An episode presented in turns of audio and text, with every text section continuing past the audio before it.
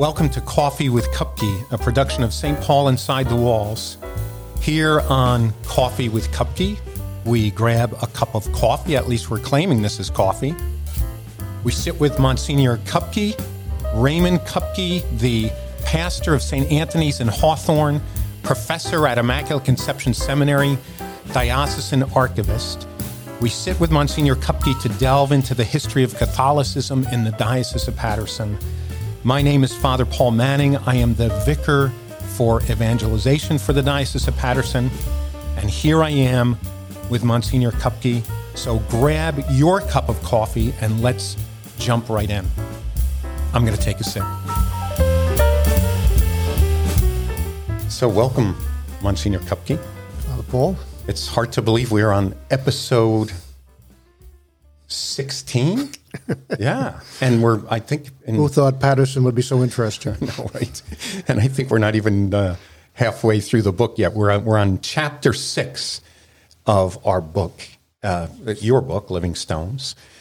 And before we uh, dive into chapter six, I just want to uh, give a, a little uh, glimpse at something that will be coming down the road. We talked quite some time ago about an episode called Weird Diocese of Paterson. Right. And it sounds to me like we might be ready to talk about some of the diocese weirdness. Strange anomalies. Yes. So I just want you to be uh, looking out for that. That'll probably drop uh, in a couple of episodes. The Weird Diocese of Paterson. Before we start, I just want to make a shout out, if I can, Sure. To three of our regular listeners to uh, Mike Tisco up in Kinnelon, to Ruth Necco in Morristown, who received one of our mugs as a Christmas present because she's such a fan, Wow, that's great. and to Tago Horn, who watches us in Oslo, Norway. My goodness. How did he find us? We're famous. Okay. Does he have a connection to the diocese? Uh, yeah, through me. Okay. I actually have a photo of him watching us in Norway. Wow. Why didn't you bring that? And we'll we'll we'll put it on on the you know up on the screen. Um, that's one place that's on my bucket list, Norway.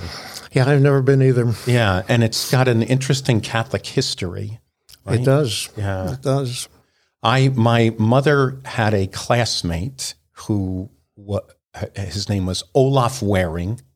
They called him Ozzy Waring, who went back to Norway and became a priest for the diocese of Oslo and ended up being the vicar general of the diocese, which I think had a total of twelve priests or something. Uh, it has it has doubled in size since then because of uh, Ukrainian and Polish immigration after the fall of communism. Interesting. Okay. Well, the title of uh, the chapter that we are starting today is called The Dawn of a New Age, 1901 to 1937. So um, we're, we're looking at the turn of the 19th to the 20th century, Right. roughly uh, the time between the, the, the turn of the century and the, the beginning of World War II. Right. Um, I was just curious uh, to know why you call this the dawn of a new age. Because in many ways it was, you know, and certainly religiously for our area, um, it was a, a beginning of a change in the pattern of religious life in the three counties. You know, years later, I, I had the opportunity to interview Archbishop Thomas Boland, who was the second bishop of Paterson, but perhaps more importantly, for historical reasons, was chancellor of the Newark Diocese when Paterson was created.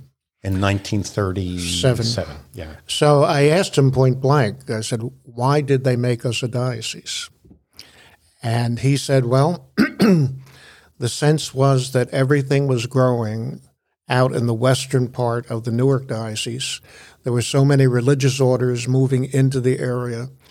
And he said it was felt that the the interests and the uh, energies of the Newark Diocese were so heavily invested in the cities that somebody had better get out there into the western part to supervise what was happening because so much was happening. Yeah, actually, one of one of the sections in this chapter uh, uh, talks about the influx of religious, Religious, communities.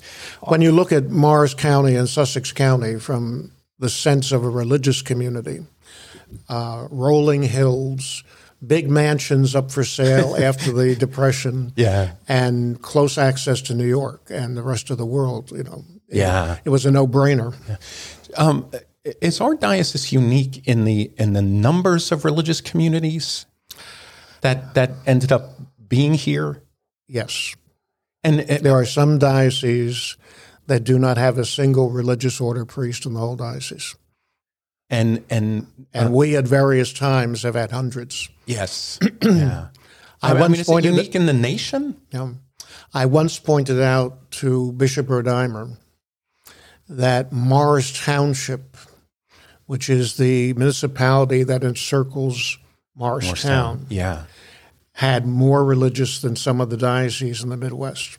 You know, because within the boundaries of the township, you have the Jesuits, you have St. Mary's Abbey in Delbarton, the College of St. Elizabeth, you have the Filippini, you have the Carmelite. You know, all of that is in the township. of So at one point, they had like three abbots, 200 priests, you know, 800 nuns. and a in- partridge in a pear tree. Uh, there's a legend that um, the politicians in Morristown became concerned about Convent Station in particular, that all these Democratic nuns from the city were going to change the voting pattern of the local elections by voting. Republican, yeah. Exactly. Wow. So yeah, yeah, we we are unusual in the sense that we have so many. Now, this is an aside, but you uh, uh, interviewed Archbishop Boland. Yes. Now, did he go go somewhere else after Newark? He became Archbishop. No, he, he died as uh, Archbishop Emeritus of Newark. Oh, he retired. Yeah. Yeah. And when did when did you interview him? For what reason?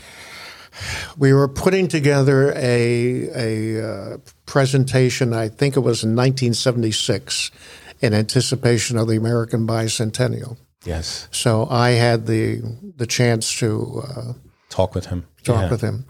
Um, it's an interesting commentary on how much has changed since then. You know, ten years later, when I was writing the history of the diocese, and I went to access that tape, Oh, the the technology that we had used in 76 was so obsolete that I had to go into Manhattan to a company that specializes in obsolete technology to have it okay. transferred. Yeah. It was probably a cassette tape. Yeah, yeah. Yeah. Interesting. So I noticed in the footnotes, I, I've gotten in the habit of going to the footnotes early on. Whole stories in the footnotes. I noticed in the footnotes a, a shift here uh, in in the book. In that, as far as I can tell, this is the first chapter in which you include anecdotal information from people you actually interviewed. So, so you're interviewing people with connections Yeah. to the, the the content of this chapter. Is that right? Yeah, you're starting to deal with living memory. Right. And so, um, in, in particular, I uh, noted Albin Stolaric, Right. John Al was Labash. John Labash was Dennis Hogan's sister's father-in-law. Oh, okay. Father Dennis Hogan was a priest of our diocese. And then uh, uh, Stephen Matthias. So you interviewed these interviewed people of who were connected to, To the, to the great blow up in St. Mary's Slovak parish in Passaic. Yeah. Okay, so we're going to talk a little bit about that. What was it like interviewing these folks? Were, were, were, wa- was was their recollection trustworthy? Yes. And um, Labash in particular, you know, I had known him somewhat through my classmate, Father Hogan. You know, we had been at family things together, but I had no idea how he was connected. His, he ran what was then the Slovak funeral home in Passaic. Okay, And because he and his father were undertakers, they were one of the only ones that had driver's licenses, Oh, you know, cars in Passaic in the 30s and 20s. yeah. So he, as a 19 year old, drove the priest who was causing the uprising in Passaic down to meet with Bishop Walsh and Newark. Oh my, interesting. You know, and he had a whole recollection of the whole. You know, I just sat there and wrote as fast as I could. Yeah, it's interesting because uh, um, these these men that you interviewed were, I think one of them was in his 80s when you were interviewing. they were so they they didn't last much No, longer. no, yeah, no. that's great that you got to talk and to them. and subsequently, just in the past month, the article that I wrote about that has been picked up by the Polish National Catholic Church because this is one of their parishes, and Yes. you know it's a different angle. when did you write an article about this? About 25 years ago. it took them a while to find it. Well, they couldn't find it, and Oh. they finally wrote to me. They knew it existed, but they couldn't find it. So they wrote to me and said, "You know, do you have a copy?" Huh? We may maybe we should look at that again. Yeah. Yeah. But the other thing that changes with this period is uh, I became aware that the 20th century was not being recorded.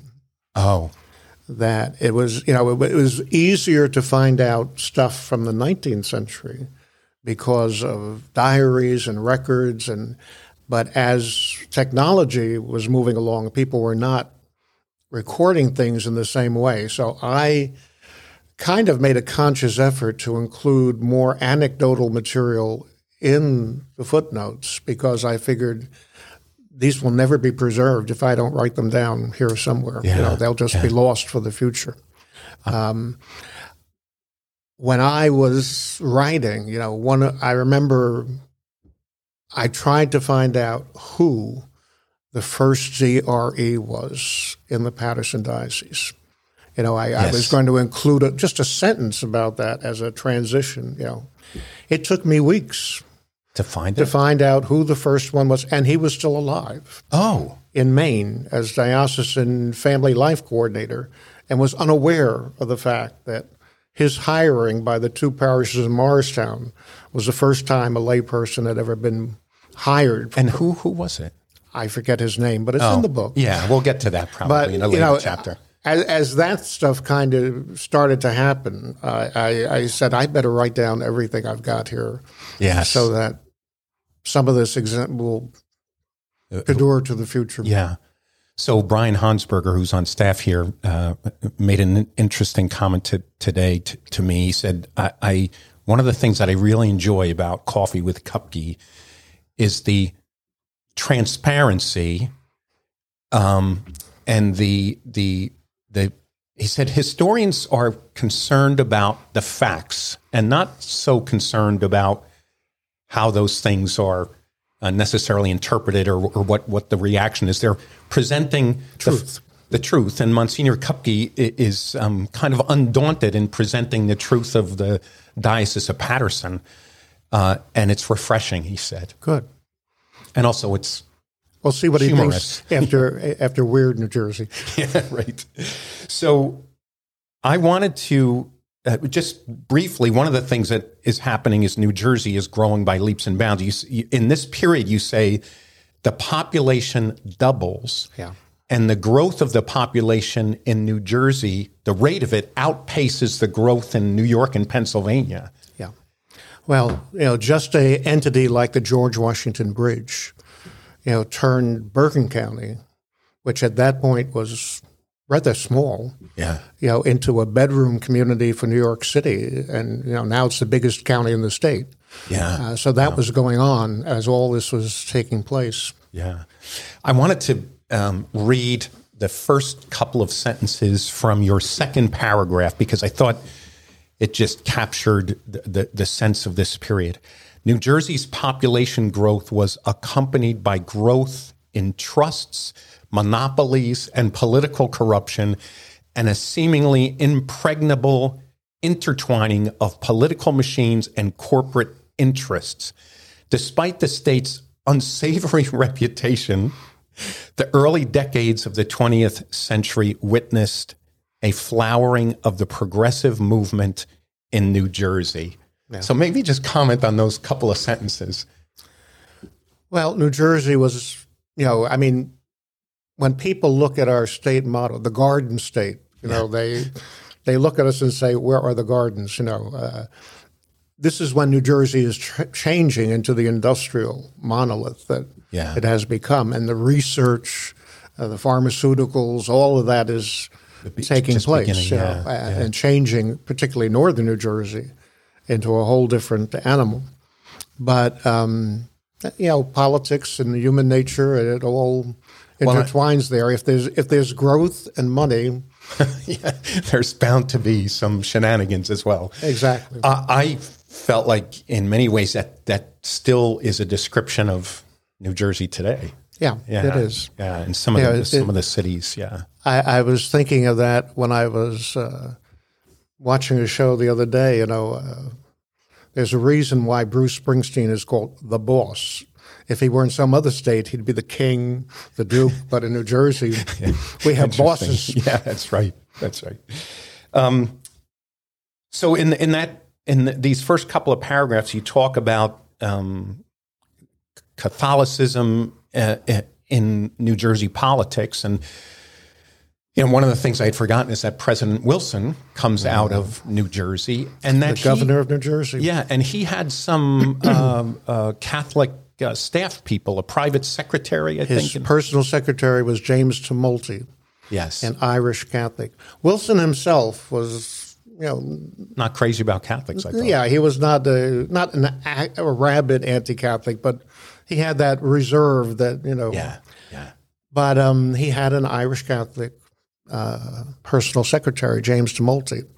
And after he was elected, the powers that be in Washington Said you can't bring him, or said basically you should get rid of him because it would be unseemly to have a Catholic that close to the seat of power. wow, You know, and to his credit, Wilson ignored them and brought Tumulty. But this was a, a point where Catholics had kind of been almost pushed back under the glass ceiling. You know, uh, you know, the period between the two Roosevelts, between Teddy Roosevelt and Franklin Roosevelt, is the longest period in American history when there was no Catholic in the cabinet. You know, Catholics were not given federal judgeships. interesting It was it was kind of a an anti-Catholic. moment. It, it was Yeah. all right for them to be mayors or congressmen, maybe even a senator occasionally, but not the highest levels. Okay, You know, uh, so I, I have William Hughes, a Catholic senator at, at this time. right. So I was curious, wh- how how long had Catholics been in the Senate or in the Congress?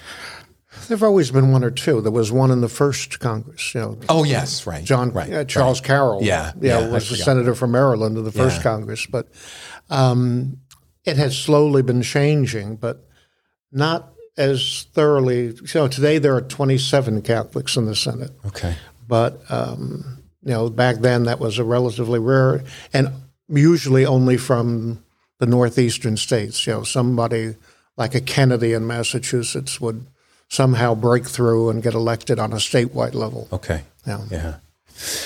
So One of the more interesting is uh, Mary Norton, who, you know, I don't know enough about her, but somehow she broke through several ceilings. Um, she was the Democratic Congresswoman for Hudson County, and she was the first chair of a congressional committee that was female.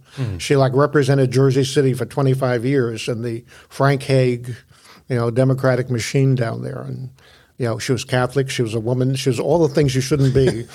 What years? What years? Um, she was there like from 25 to 1950, something like that. wow, wow, interesting. I think she was the first Democratic woman, if I remember this correctly, who was elected without having like succeeded her deceased husband or something like that. Yeah, on her own right. Yeah.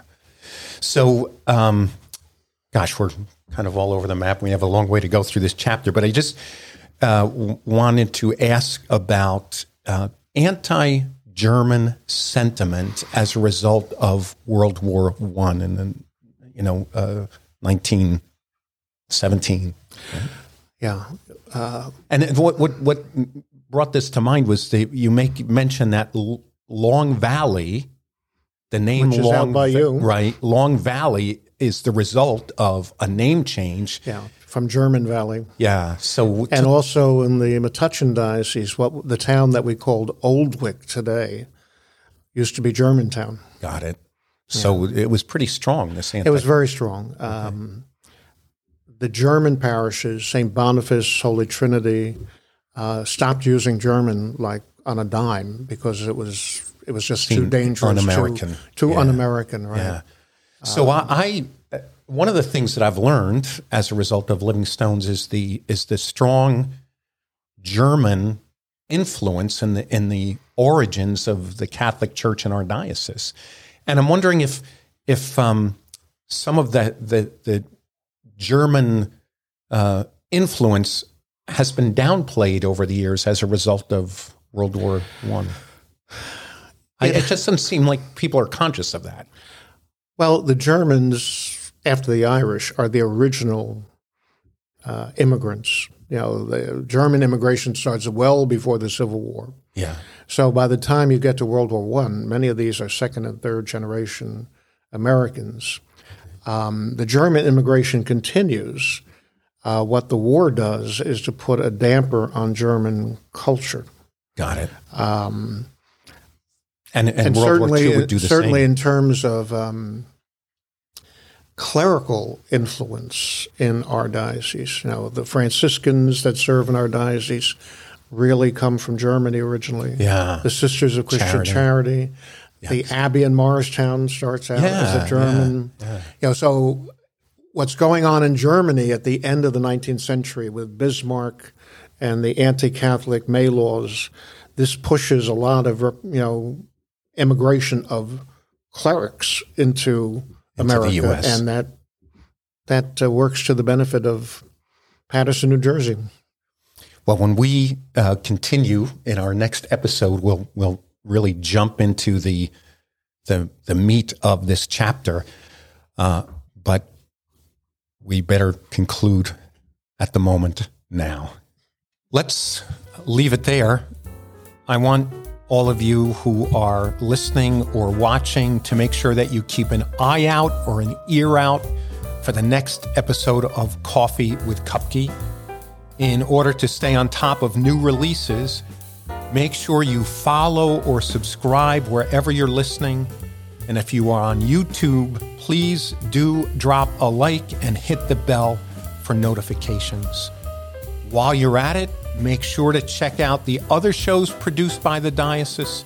Those shows are Beyond the Beacon, hosted by Bishop Kevin Sweeney and Jay Agnish, our Director of Communications, and the Paul Street Journal, hosted by Brian Hansberger and Freddie Garcia. I want to give a special thanks to Joe Ginexi, our sound and visual engineer, Caitlin Ferrari, who's involved in pre and post production, and Freddie Garcia, who's helping out with this podcast in addition to doing his own. With all that said, I just want to thank you for joining us in uh, Coffee with Kupke. Keep making Catholic history in the Diocese of Paterson.